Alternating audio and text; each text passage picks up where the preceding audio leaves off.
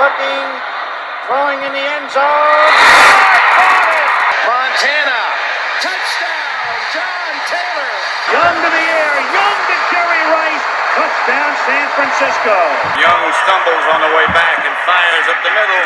Pass is caught by Owens. Hello, everyone, and welcome to this episode of the 49ers Plus podcast. I'm your host, Al Moriello, and this is your source for the most objective 49ers discussion and analysis, plus timely and entertaining sports and pop culture topics. And today we're going to be talking about the 49ers' unfortunate 19 17 loss at Cleveland. We're going to go through stats from the game, discuss why San Francisco lost. It's pretty clear cut I'm going to discuss five scenarios, situations, things that happened in the game that contributed to the loss, and two legit issues that I think the 49ers need to find a remedy to moving forward. In the plus section, going to give my thoughts on five games from this past weekend, two from college football, Stanford beating Colorado and Washington defeating Oregon, three from the NFL, the Raiders beating the Patriots, the Jets over the Eagles, and the Bills over the Giants. But like always, it starts with the Niners, so let's get right into it. Let's talk Niners. Oh boy, you would think the sky is falling. The Niners getting their first loss 19 to 17. I tried to stay off Twitter and I think for the most part I succeeded yesterday because what I saw um, the brief taste I was given by Twitter morons, Twitter twats, Twidiots, whatever you want to call them, you would think this game was more important than the war going on in Israel, or more infuriating that they lost than the war that's going on in Israel. And, you know, we don't want to forget the one between uh, Russia and the Ukraine as well. Everybody's got to chill. Everybody's got to chill. We're going to get to that, but there are some things that the Niners do need to look out for and fix for later on in the season, but let's run through the stats. Total yardage 334 to 215 for Cleveland. First downs 18 to 15 for the Browns. Time of possession plus six for Cleveland. Cleveland did have two turnovers. San Francisco only one. Brock Purdy, 12 of 27, 125 yards, one touchdown, one interception. He was sacked three times. PJ Walker playing in place of Deshaun Watson had a Deshaun Watson like game 18 of 34, 192 yards, two interceptions, and he was sacked twice. Rushing for San Francisco, Christian McCaffrey, 11 for 43, Jordan Mason, 5 for 27, and a touchdown. Overall, they ran the ball 25 times for 108 yards and one score. For the Browns, Ford, 17 for 84, Kareem Hunt, 12 for 47, and a touchdown. As a team, 34 rushes for 160 yards and one score. Receiving, Brandon Aiyuk led the way, 4 for 76, Jauan Jennings, 2 for 26, McCaffrey, three for nine and a touchdown. For the Browns, Amari Cooper, four for 108. Kareem Hunt, three for 24. David Njoku, three for 24 as well. Niner sacks came from Nick Bosa and recently signed Randy Gregory. Interceptions by Fred Warner and Deommodo Lenoir. And let's start off before we get into actual game stuff. So, uh, Randy Gregory picked up a few days before the Cowboy game. Former Cowboy, former Bronco was not active for the Cowboy game, but was active this week. And he had a really good debut three tackles, three quarterback hits, one sack, and two tackles for loss. So I think that swap of draft picks, the Niners giving up a sixth round pick for a seventh from Denver, Denver taking on basically $13 million of Gregory's salary, and the Niners being only responsible for about for less than a million at least this year, and they have him under contract for the next two years, but they will have to rework his deal if he continues to play this well. I think the the defensive end rotation now, or not the rotation, but the pieces are set. Bosa, Ferrell, Drake Jackson, and Randy Gregory.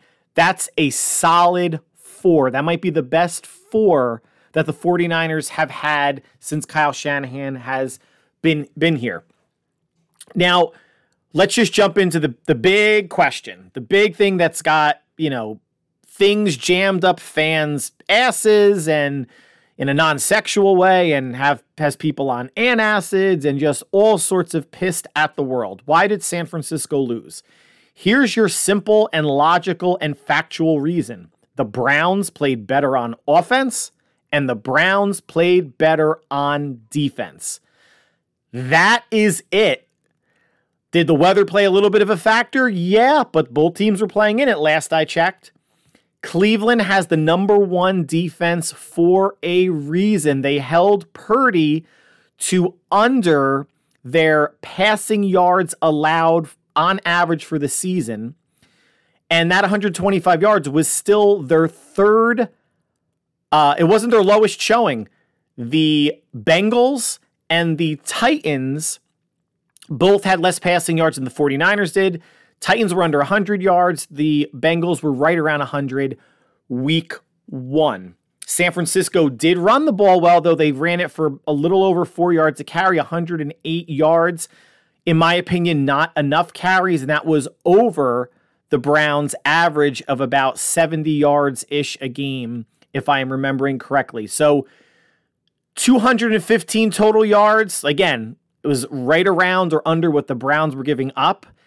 And 334 yards is more than what the Niners were giving up. So Cleveland outplayed San Francisco on both sides of the ball.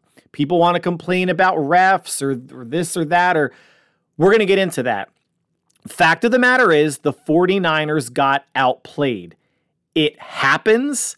They did not get shut down by a crap defense. They got shut down by the number one defense in the league by far. And just because you don't see this team, they were on what, Monday Night Football a few weeks ago at Pittsburgh. Pittsburgh wound up winning that game.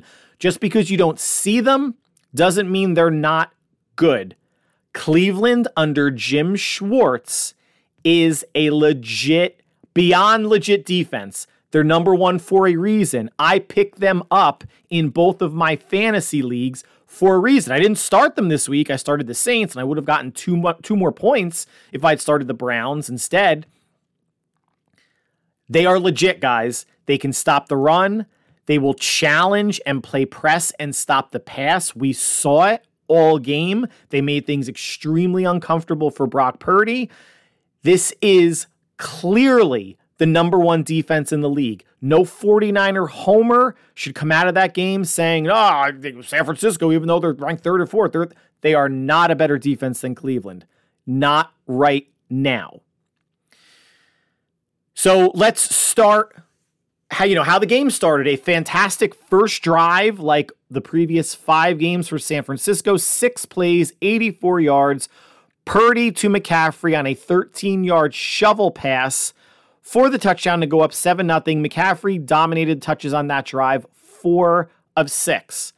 Cleveland gets the ball. Their first drive, Fred Warner intercepts PJ Walker, takes it back to the Cleveland 26.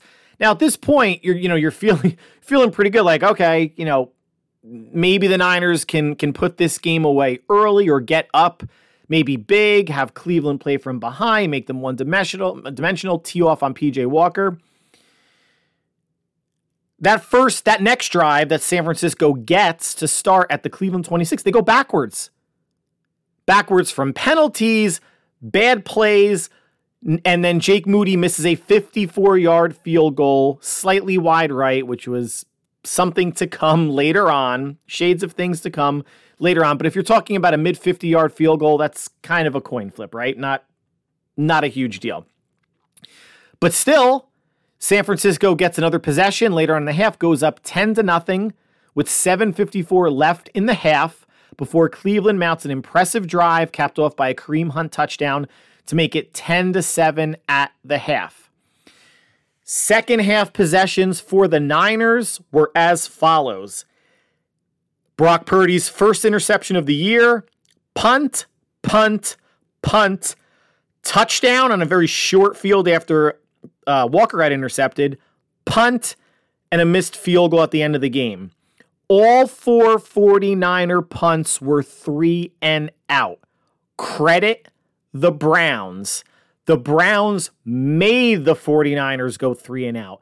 They were stopping the run to a certain extent. The Browns put the clamps on the 49ers in the second half, other than the final drive when Moody missed the field goal. There was a time in the second half where the Niners had one yard of total offense. That's all Cleveland. That's not just Purdy missing throws for the hell of it. That's not running backs just running into a defensive lineman or their own lineman at the line of scrimmage for the hell of it. This is Cleveland forcing this. This is Jim Schwartz, the defensive coordinator.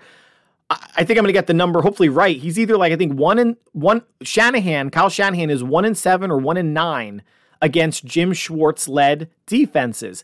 Schwartz has Shanahan's number. And if everybody wants to make fun of the Sean McVay, Kyle Shanahan one-sided thing and and Sean McVay's Kyle Shanahan's son and Shanahan owns him other than the NFC Championship game, hey man, turnabout's fair play. Got to say the same thing. Jim Schwartz owns Kyle Shanahan. Now, let's talk about things that contributed to this loss. All right. Penalties. San Francisco had 12 penalties for 105 yards. Not to be outdone, the Browns had 13 penalties for even more yards. Sloppy game, not just because of the weather, just a sloppily played game on both sides. Penalties hurt San Francisco because they found themselves behind the sticks a lot. And that means facing a first and long, a second and long. And when you start off a drive first and 20, it's hard to dig out of that. It's hard to dig out of that in general. It's so much harder to dig out of it against a team with this good of a pass rush, with this good of a defense overall, run and pass. It's not like they have a weakness that, oh, you can maybe throw on Cleveland, but you can't run on them that well. They are stout across the board. I mentioned pass rush. Yeah, Purdy was sacked. Um, what was the stat here? He was sacked three times. One of them was the fumble when the ball slipped out of his hands and he recovered it. That's considered a sack. And the other one was as he was scrambling and he got tripped up, an intentional grounding, which I'm not actually sure if that's considered a sack or not. I should kind of take that back. Three sacks. You didn't hear from Myles Garrett that much. You didn't hear from Za'Darius Smith really at all. The Niners' pass protection was good enough. Did the Browns generate a pass rush and make things uncomfortable for Purdy? stepping up, navigating the pocket, stepping out of the pocket? Yes. And we knew that going in. Trent Williams called Myles Garrett, you know, a, a future Hall of Famer, and he is. Had five and a half sacks coming into that game, averaging what? I think it's one and a quarter sacks a game. The Niners O line, Colton McKivitz, did you hear him at all? You know, usually, you know, when Mike McGlinchey has a bad pass protection game, you see it in previous years. It was apparent. McGlinchey held his own last week against Dallas and this week against Cleveland. Um, McKivitz, I hopefully I didn't say McGlinchey. The O line played well enough, but penalties when you're starting off first and 20, first and 15, second and 20, if there's a hold, it's hard to dig out of that.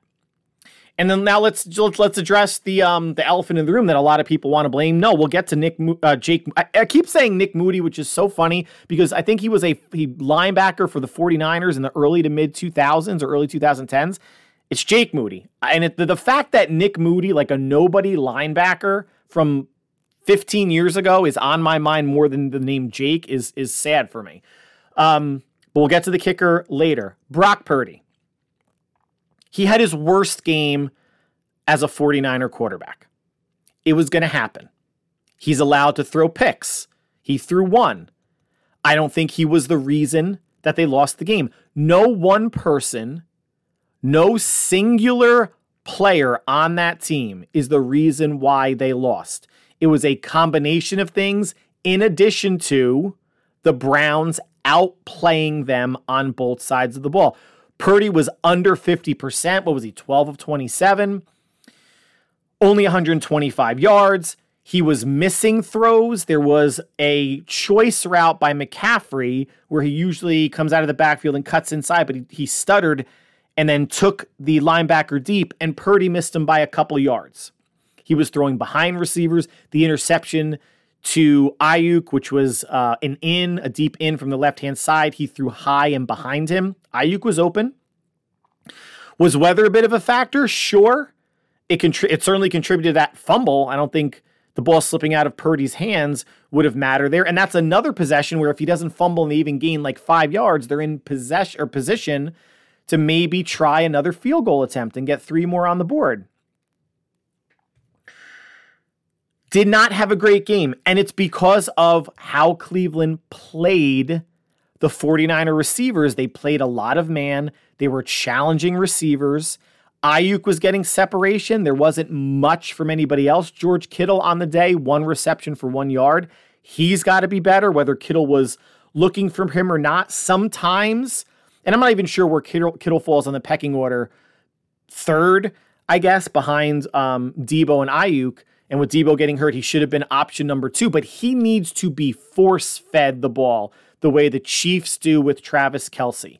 They need to scheme up just ways to get Kittle open, whether it's a zone, and find ways to force him the ball. Because once you get Kittle going, and it's usually going to be underneath stuff over the middle, that will open up your outside passes as well.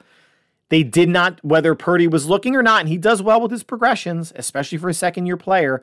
Kittle having one for one obviously wasn't going to cut it. They needed more production, especially after some of the injuries happened, which we're going to get to.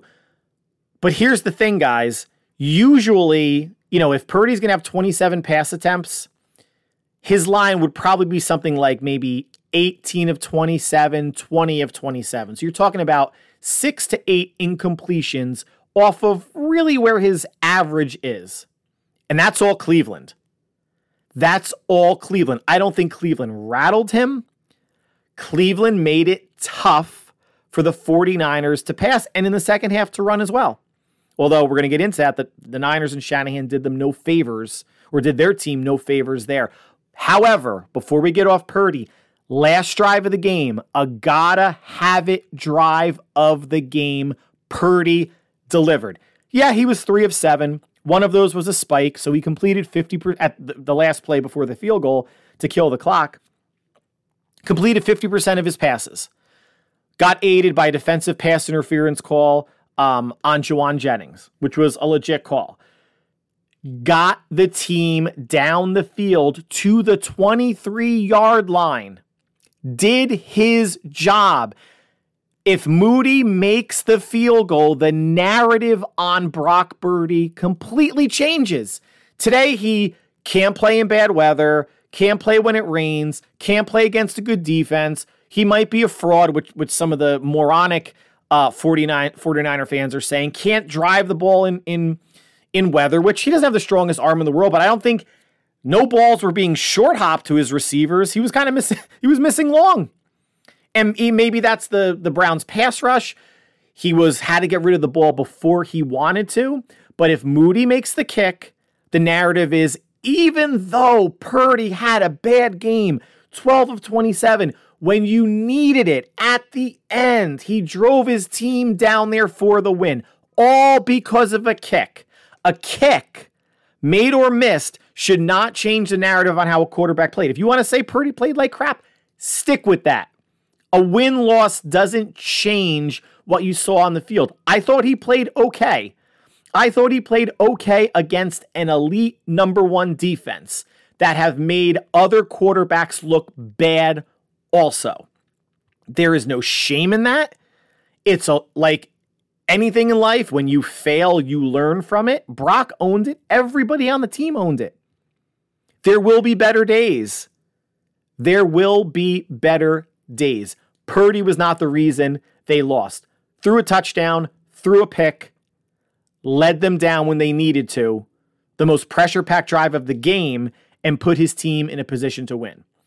Now, number three, Amari Cooper had a big game, went over 100 yards on four receptions, but really made two big plays. He had a 58 yard reception uh, down the left sideline. Deommodo Lenoir fell down.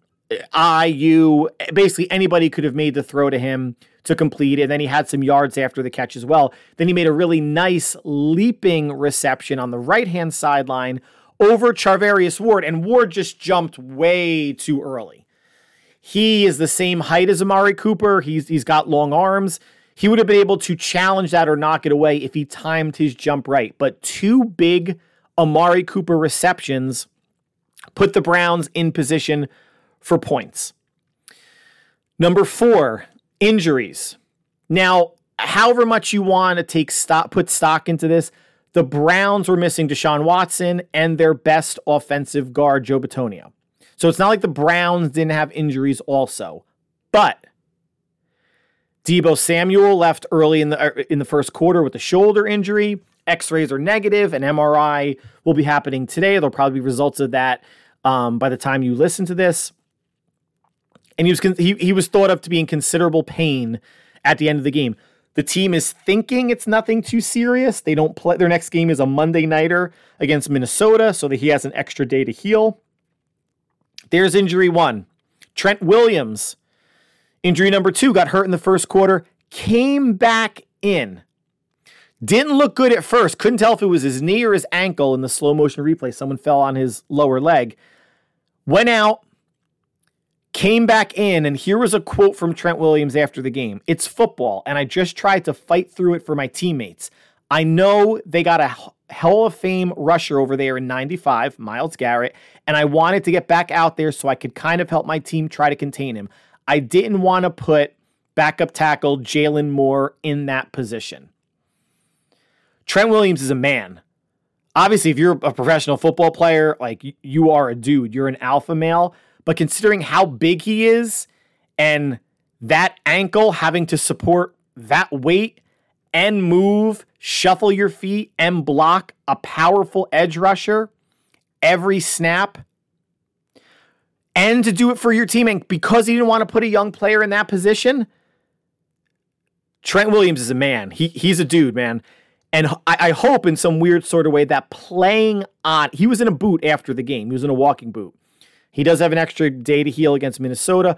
Maybe that's a game where they sit him because maybe they can beat the Vikings, you know, without Trent Williams and not further aggravate the injury.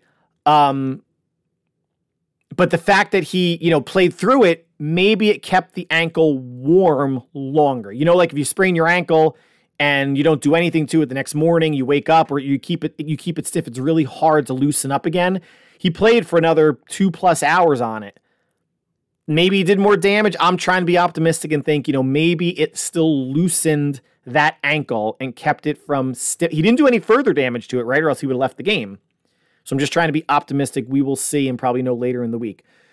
Christian McCaffrey left in the third quarter with a rib slash oblique injury. Tried to come in for one play, could not go. And then on top of that, before the game, linebacker Dre Greenlaw did not play. So they were they were down three players, three essentially Pro Bowl players. Greenlaw's never made one, he's but he's a borderline Pro Bowler going into Cleveland. Uh, could they could have could have used everybody healthy? Would it have changed things? Maybe I don't know. Cleveland came to play. Did it make maybe Kyle's play calling different, not having Deebo in there and not having McCaffrey? Yes, but I've said this in previous podcasts. I feel like this offense with Shanahan and McCaffrey being the shiny new toy is too dependent on McCaffrey. Is he great and dynamic and a touchdown in 15 straight? Yes. Touchdown 15 straight games, all of those things. But you can't have Jordan Mason with just five carries, even when McCaffrey's healthy. I want to see more of what a team like the Browns did. Ford got 17 carries. Hunt got 12. I want running back number two always to have 10 plus carries in this offense. And right now, they did bring Eli um, Mitchell in for, I think, two carries, and he had like negative one or negative three yards. Was ineffective. Now he's coming off of a knee injury, uh, working his way back. Maybe the knee isn't 100% still. I don't know.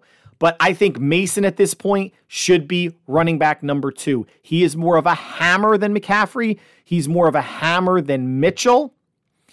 And if you want to make Mitchell your number three and, and he's maybe a blend of like speed and some power, that's great. But Shanahan, when the pass, nothing really was working, right, in the second half, but the pass really wasn't. They should have committed to the run more, to not, to at least, you know, if you can get three yards, you can make it a second and seven. You can get five yards, a second and five. And if you get an incompletion, a third and five or third and seven, set yourself up for shorter conversion pass plays because it opens more of your playbook up. Once McCaffrey went out, the running game more or less didn't exist. And this was a tight game and a game that the Niners got up, you know, um, 17 to 16, and they still were not running the ball. And Kyle loves to run the ball. The Cleveland Browns, and here's like an, an, an exception I take to this game. The Niners knew going into it that there's a third string quarterback coming up from the practice squad, but really not a practice squad, quarterback in PJ Walker since he started five games in the league. They knew that passing was going to be maybe a little bit of an issue and that they were going to try to run the ball, right? It was going to be more of a run based attack. Well, in a weird sort of way, they ran the ball 34 times, 460 yards and a touchdown. How did the Niners not shut that run down when you knew you had QB3 playing? But they also threw 34 times. So balance 34 passes, 34 runs. Now the Niners had 27 passes, 25 runs. You could say that's balanced also, but with how aggressively the Browns were playing the pass, I would have liked to see a little bit more frequency out of the running game. And what the Browns did on the ground against a team that knew that they're probably going to have to run the ball a lot to protect PJ Walker they ran it for almost five yards a carry, and they threw it well. Also, other other than the two picks that PJ Walker threw.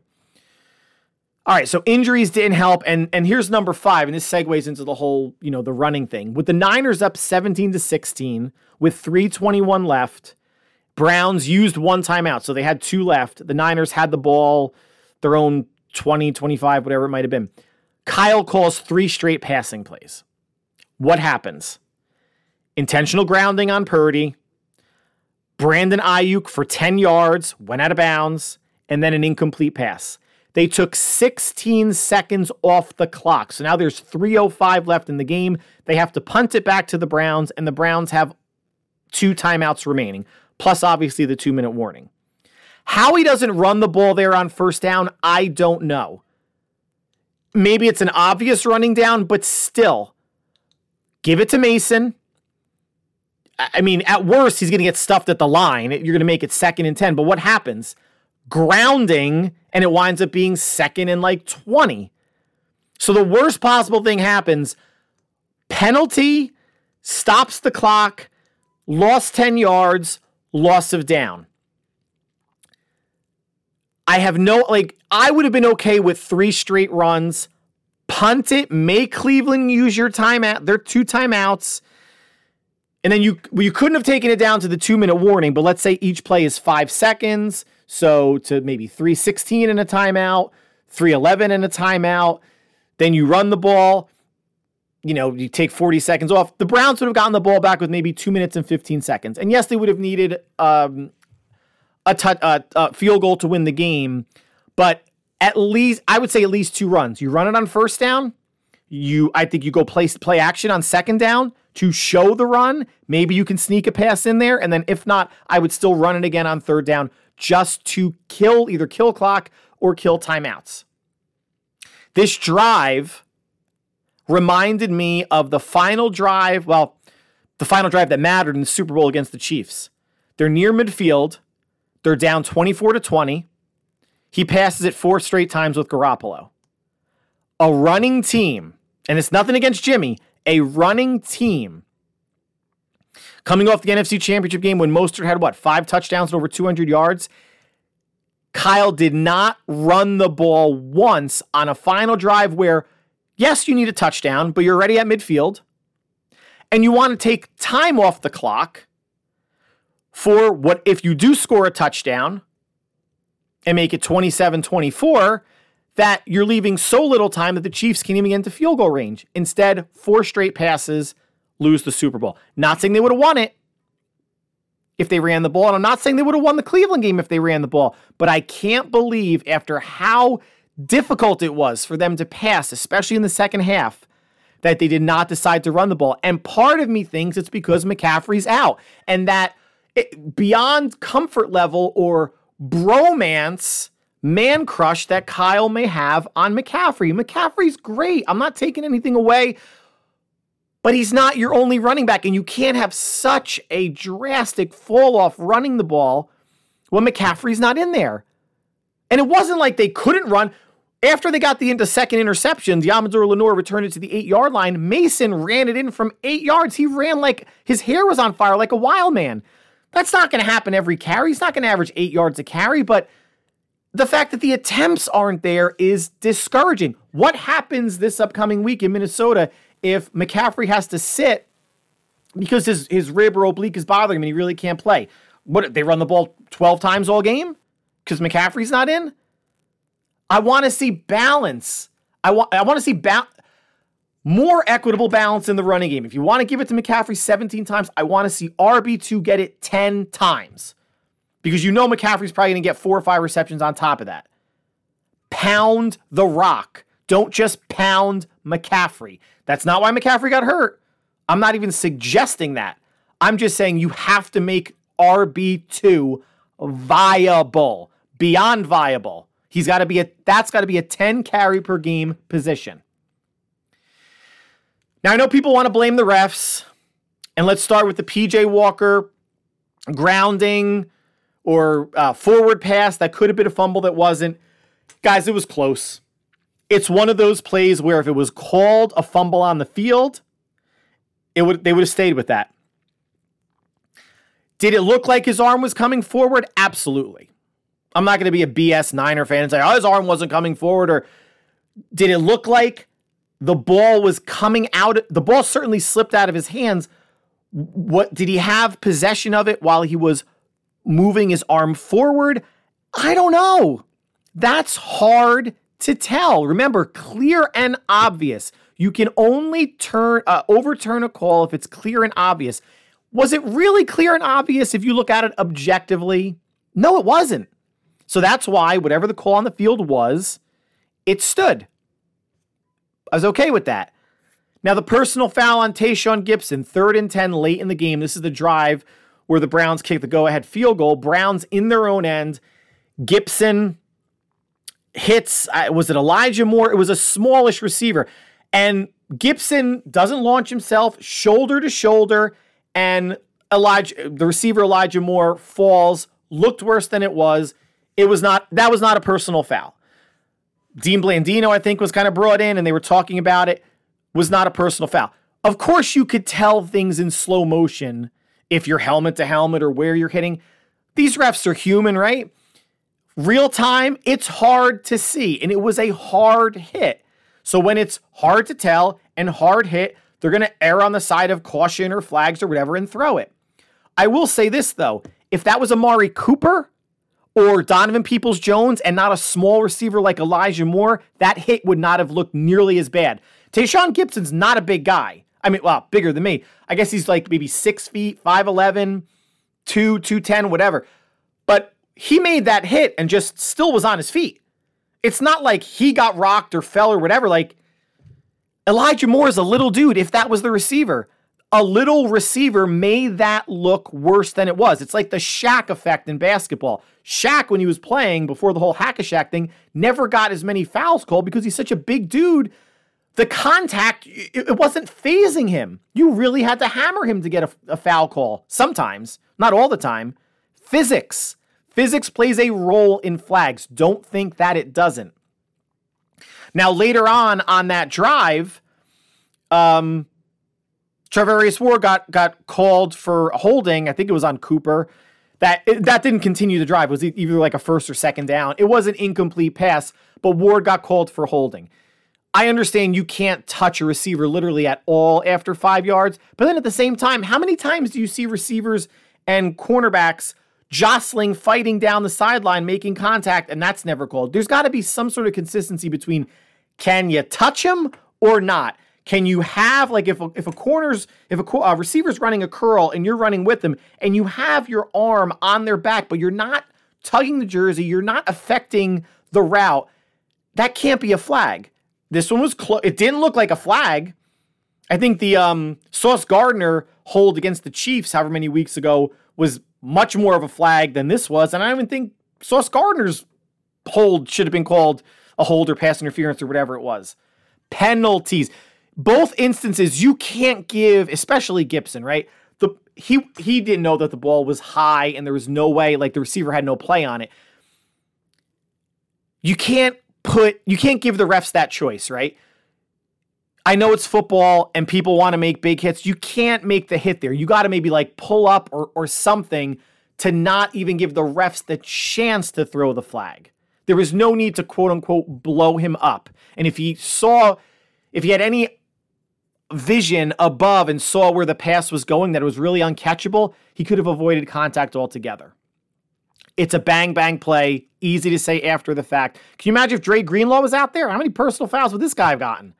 He's good for one a game, right? Doing something stupid. He might have been the one that would have smacked. He would have smacked Elijah Moore, picked him up off the ground, and given him a pile driver because that's just what Dre Greenlaw does. All right, Nick Moody missed two field goals after being perfect for five games. After five games, 49er fans are on their knees sucking at the crotch of Moody. But he misses two field goals, one of which a 54 yarder that he ju- he barely missed. Wasn't bad from 54. And the 41 yarder, he just pushed as well. Now, does it matter? A good miss, a bad miss? No.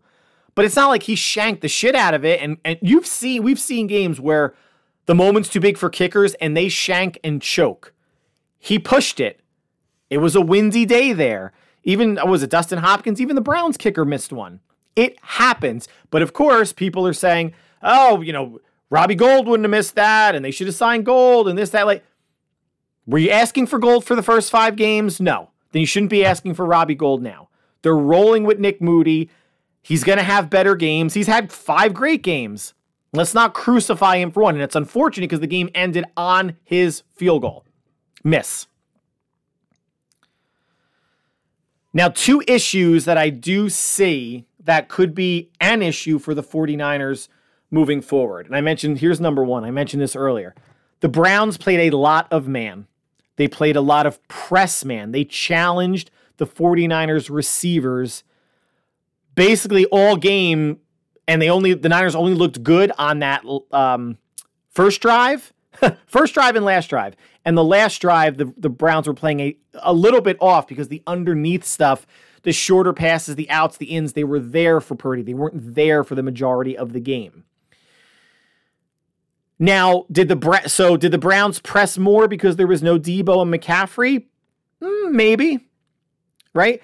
But there's still, you know, you still have Jennings, you have Aiyuk, you have Ray Ray McLeod, you have Kittle, you have any running back who apparently can catch now out of the backfield. So that shouldn't be an excuse or a reason why, you know, the Browns maybe were playing more man than they they do. They played man the, the vast majority of the time. The majority of the time every game. They're I think in the 60 65% of snaps that they play man. They come after the quarterback. That is Jim Schwartz's style. We've seen it all season and yesterday's game. Aiyuk can beat man. Aiyuk can separate. He's the best receiver on the team. He's the best route runner on the team, and he has really good hands as well. Aiyuk can separate. Can anybody else? Deebo, I wouldn't think is a phenomenal route runner. Jennings, suspect hands, big, not that fast. McCloud, he's got speed and he's shifty. Like, got to get him in open space, got to get him open. We didn't see any bubble screens. We didn't see any, you know, quick screen throws to the receivers or McCaffrey and have them do anything. And maybe, again, Deebo wasn't out there, McCaffrey wasn't out there, but you could run with other people. These are professional football players, these are big boys. And I did mention, you know, the Aiyuk and the good hands thing. This game is probably different, right? Was it the first quarter or second quarter? Brock Purdy threw a nice deep ball to Aiyuk. Aiyuk didn't catch it. It was kind of at his head level. Aiyuk might have gotten his his arms up late, dropped. If he doesn't drop, that's a touchdown. Purdy misses McCaffrey uh, deep because the blitz kind of came at him, or else that could have been a touchdown also. So missed. Like there were some missed opportunities. Cleveland made the big plays when they needed to with the Amari Cooper. The Niners made big plays on defense. They got two interceptions. Lenoir bringing it back to the eight yard line. But on offense, there were two big plays out there the Aiyuk play and the McCaffrey play, and the Niners did not connect, or else this could have been a different game. So, issue one if the Niners are going to see teams that are going to challenge them and play man, the Niners need receivers that are going to beat it. And the team that could do that is Seattle. Seattle's got the corners between Tariq Woolen, Devon Witherspoon. And I don't know if Coby Bryant's going to play the slot or, or whomever. They don't have the pass rush that the Browns do. They don't have the personnel overall that the Browns can do. The Browns might be the only team that can do that because that D line is so good and that secondary is pretty darn good as well. But the Niners might be seeing more man and they might be seeing more man and not not blitz. They saw man, but a whole lot of blitz against the Giants, which left a lot of hot routes and things open for Purdy to connect on. But it's different when you're playing man and you're only rushing four and able to play man up plus safeties and linebackers under it or even behind it. That's different. That's a different type of throw you have to make, a tighter throw. Not to say Brock can't do it, but it's different than playing zone. And issue number two, the Niners' run defense. I'm not, they've been really good for five games, right? The Browns ran for 160 on them. The Niners still have a good run defense. But here's the two issues with this. One, they knew the Browns were going to run. QB3's in, PJ Walker. Yes, some starting experience, but they knew he was in and they knew that the Browns would have to run the ball. The Niners didn't really stop it when they needed to. 35 was it 35 rushes for 134 rushes for 160 yards. Browns won that matchup. Browns have a good offensive line, even with missing their guard Bitonio. Browns have a good offensive line. Is this going to be a trend that when the Niners face a good offensive line, they're going to have difficulty stopping the run? They play Philly. Philly's got a good offensive line. Detroit's also 5 and 1. They don't play this year, could meet in the playoffs. Philly's got a top 3 defensive line. Philly's probably got the best offensive line in the league. Is that going to be a problem? Is stopping the run or even generating pass rush going to be a problem for as good as we say the Niners D line is and as deep? Will a good offensive line either neutralize or significantly minimize the impact that the Niners D line can have on both the run and the pass. Something to keep an eye on.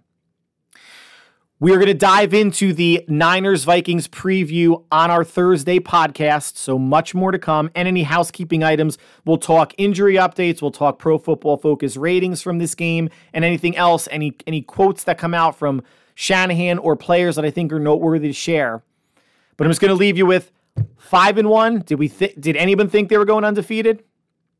If you're going to get a loss, this was a good loss, an AFC loss. It wasn't a division loss, it wasn't an NFC loss.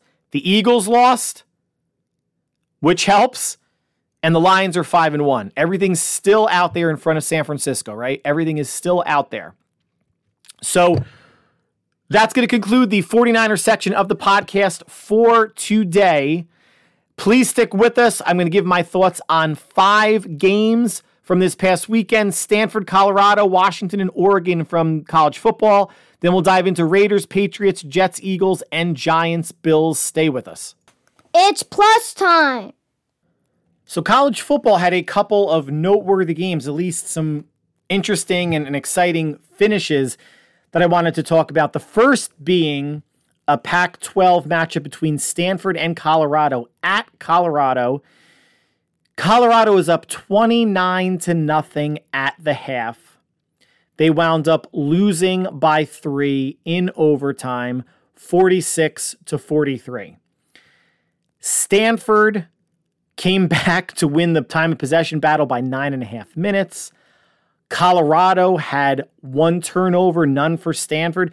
Both teams passed for uh, nearly 400 yards. Colorado went for 400 yards. Shedeur Sanders, five touchdowns and one interception. Stanford, 399, four touchdowns and no interceptions.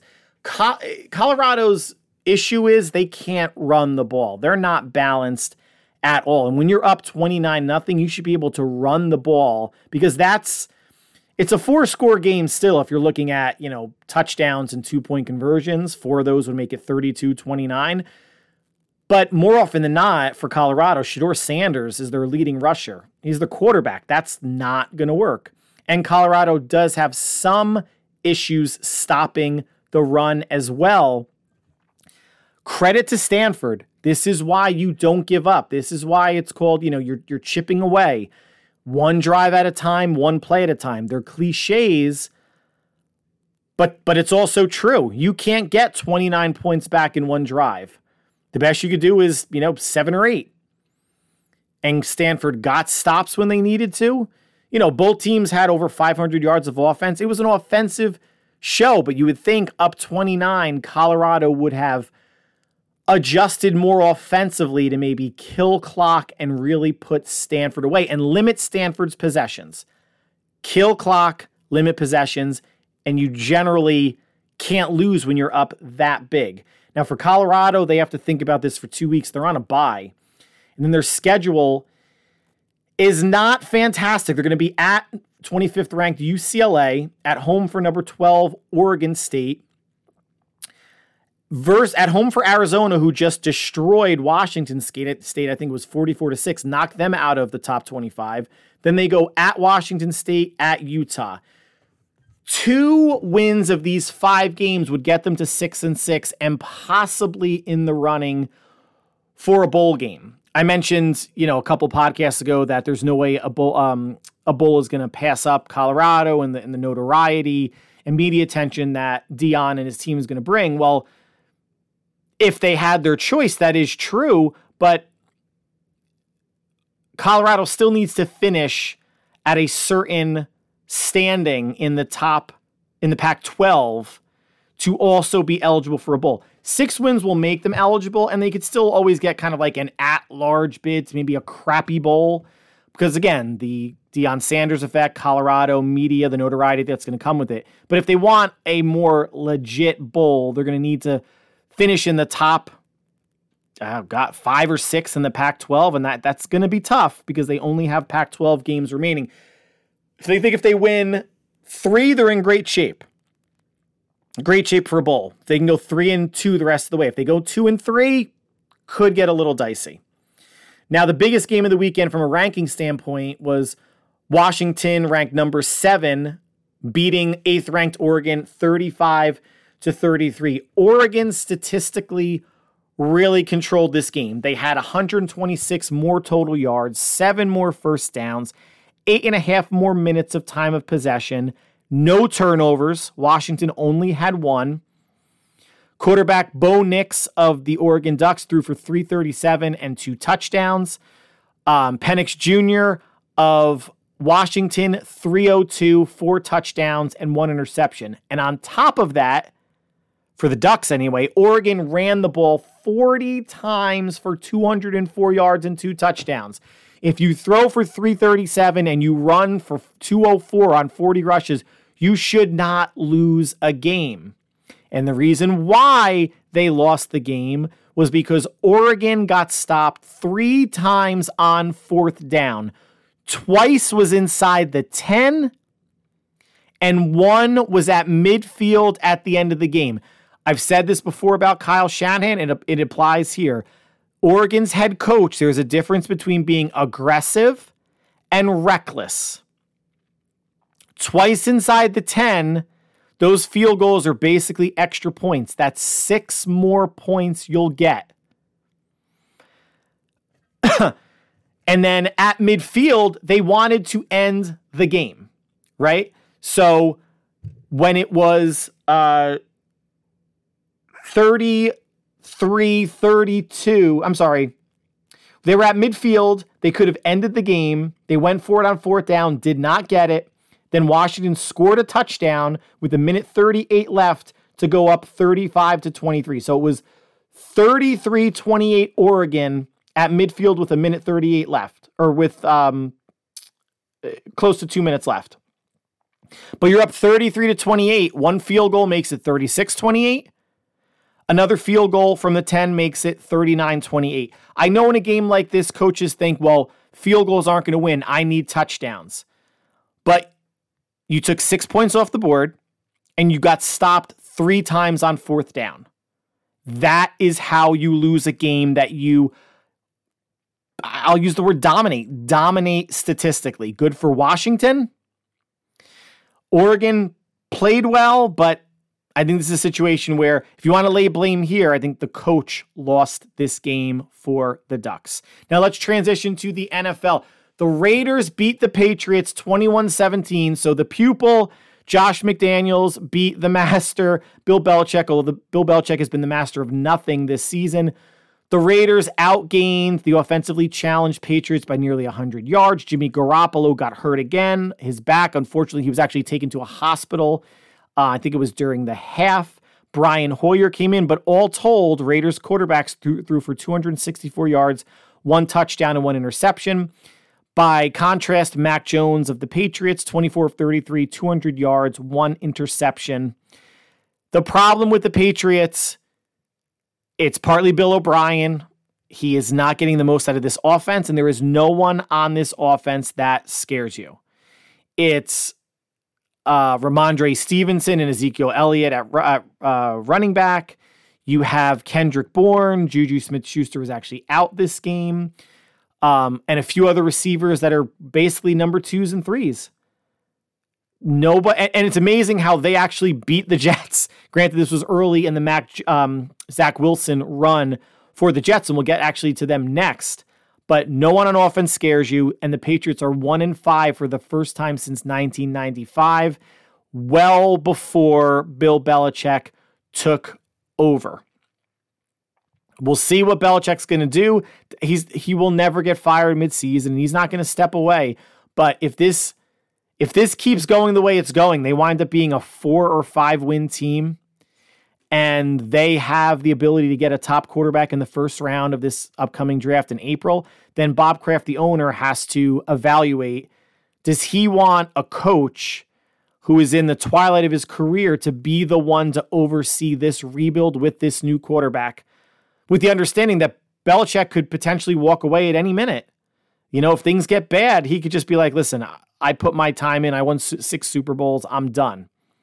I don't think Belichick's going to have the patience or the stomach for getting rolled the way they are getting rolled this season. Hey, at least they scored 17 points. That's 14 more points than they scored in the past two games combined. Let's see if it's going to go from bad to worse for the Patriots, who sit at one and five. The Jets, thank you, Jets, beat the Eagles 20 to 14 Another game where Philly should have been in control, statistically anyway. Philly had more than 100 yards more than the Jets did, seven more first downs. Time of possession was even, but there were four turnovers by the Eagles, three interceptions by Jalen Hurts, and a fumble. The Jets went into this game without Sauce Gardner, without DJ Reed, without their top uh, nickel. And you would think that the Eagles receivers of DeVonta Smith, um, etc., would have a huge game. And Hurts threw for 280 yards, 28 of 45, 280, only one touchdown. The Jets defense, the Jets backup cornerbacks were up to the challenge. Really, AJ Brown had a good game, but really not much for for anybody else. And Zach Wilson, I said last podcast, he had to be the reason why they won, not just a reason to not lose. Well, the Jets defense played so well that Zach Wilson was okay with just being the reason why they don't lose. He wasn't the reason why they won. He did go 19 of 33 for 186 yards, no touchdowns, no turnovers. Played good enough. The Jets defense won them this game, obviously getting four turnovers. And running the ball, both teams had difficulty. You know, the, you would think maybe the Jets might, maybe Philadelphia would stack the box a bit. The Jets went 21 rushes for 89 yards and a touchdown. Philadelphia, 22 rushes for 80 yards and a touchdown. So they both averaged less than, well, the Jets were a little over four yards to carry, Philadelphia under four yards to carry. The fact the Jets shut down the run was super impressive. They let Hurts get his yards. He did get a touchdown but they took it away three times. Once toward the end of the game on a really bad decision by Jalen Hurts. But they still had, they got the ball back at the end with the ability to um, go down the field and score a touchdown. And the Jets stopped them there again as well. Kudos to the Jets. Three and three. They ran a gauntlet of quarterbacks um, the first six weeks, and the easier part of their schedule is ahead of them. The Jets don't look now after such a disastrous start, injury wise, with Aaron Rodgers, record wise, um, to start the first three weeks of the season. They could make a run at a wild card spot. That, that's playing through adversity. You got to give the Jets credit. Who we're not going to give credit to is the Giants or Coach Brian Daboll, offensive coordinator Mike Kafka, uh, or really Tyrod Taylor. And we're going to get into that, even though he played like a decent game. So the Bills beat the Giants 14 to 9. This was a game that was even statistically overall, but the Jets, I'm sorry, the Bills did turn the ball over twice. The Giants, not at all. Tyrod Taylor played a clean game 24 of 36 for 200 yards. Josh Allen, 19 of 30, 169, two touchdowns, and one interception. Saquon Barkley, his return from a high ankle sprain, 24 rushes for 93 yards, and Tyrod Taylor added five for 24 yards. And a lot of the discussion, and rightfully so, is going to be around what happened at the end of the first half with eight seconds left. The Giants were at the two or three yard line. Tyrod Taylor audibles to a run, gets stuffed. The half ends with the Giants up six to nothing. They could have, they should have at least added a field goal, which could have made the end of the game a little bit different. But instead, and here's Brian Daboll was incensed as he should be. Tyrod Taylor's enough of a um, veteran quarterback that unless the audible is to another pass, you should not be audibling. Just, you know, you have really one play in the field goal, and that play should be a pass. You know, you can't take a sack, you have to throw it out of bounds, or if your first or second read isn't there, you just throw it out of the back of the end zone. Kick a field goal, go up 9 nothing to end the half, two score game. And the audible, when you saw the play from above, like the sky cam, he audible to a play where the offensive linemen were blocking down, which means to the left, and the run was designed to go to the right. So he Barkley literally had no blockers. He got swallowed up by three bills. So I mean, if you if you accidentally audible to a run, but it's a run that you're actually gonna have blocking for your running back, then you give your running back a chance. Terrible decision to audible and a terrible audible to run to, to, to audible to a terrible run call. Bad all around. Now the end of the game, 14 to 9, the Giants get down the field, pass interference, gets him at the 1-yard line. It's an untimed down. Texting with my friends during the game, a couple of which being Giant fans. And I just wrote my first text was tush push time. That is statistically your highest percentage chance of scoring. Quarterbacks convert, or sometimes it's not quarterbacks, but a QB sneak from the position of quarterback on a fourth and one converts 83% of the time since 1999. And what's funny is fourth and two quarterback sneaks convert 90% of the time. Figure that math out. They are at the one yard line I would not, again, any play you're going to come up with is not as high a percentage play as a QB sneak. You don't even have to do the tush push. If you if you don't have or the brotherly shove, if you don't have experience pushing on another man's hamstring or ass to get him in the end zone, then just have Tyrod Taylor do it. He's a big, strong guy. To me, and this isn't even after the fact, this is what I was saying in real time. You either have Darren Waller come in motion or line up in the backfield with Barkley. Tyrod Taylor sneaks it. You have Darren Waller, who's a big dude, and Saquon Barkley, who's got thighs like tree trunks, pushing his ass and body in the end zone. If if you want, I haven't heard Brian Daboll. If anyone's asked him that question after the game, if if the excuse is, well, three of our linemen were in, we didn't think that we could get the push, then you're a fat, bald headed moron. That is your highest percentage play. You did not put your quarterback in a good situation or your team to win it at the end. Even with the friggin' dumb gaff at the end of the first half, you had a chance to steal this game. The defense played so well. You held Josh Allen to under 170 passing yards. You got two turnovers. Yes, the end of the first half thing was a terrible thing. And Brian Daboll, you should be pissed about that. But how do you not call a sneak at the end of the game? I don't think any Giant fan, if you got stuffed on a sneak, would have complained about it because it, they might not have known that that's your highest percentage chance of converting and scoring. I didn't know at the time, but I researched it and found out. And you would also think, like, hey, I'm a Giant fan. I'm in the same division of the Eagles. I see the Eagles do that a lot. Why don't we do that, Daboll and Kafka?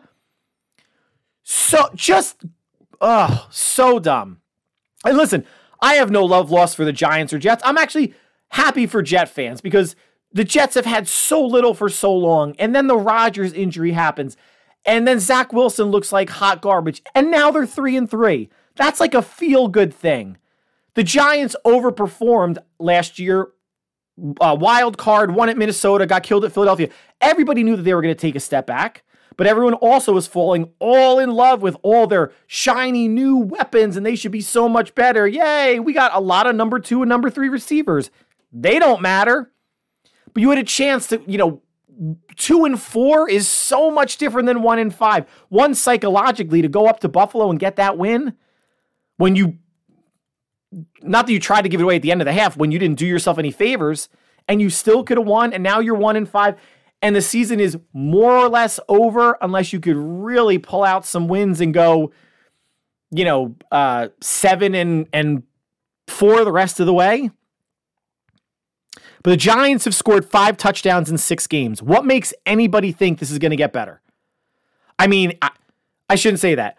Substantially better. Can't get worse. Can't get worse, right? It's not like in their next six games they're only going to score three or four touchdowns. I guess it's possible, but Barkley's back. I don't know if Jones's neck injury is going to linger, but you see you have something with Tyrod Taylor. Maybe there's a little chemistry with the receivers.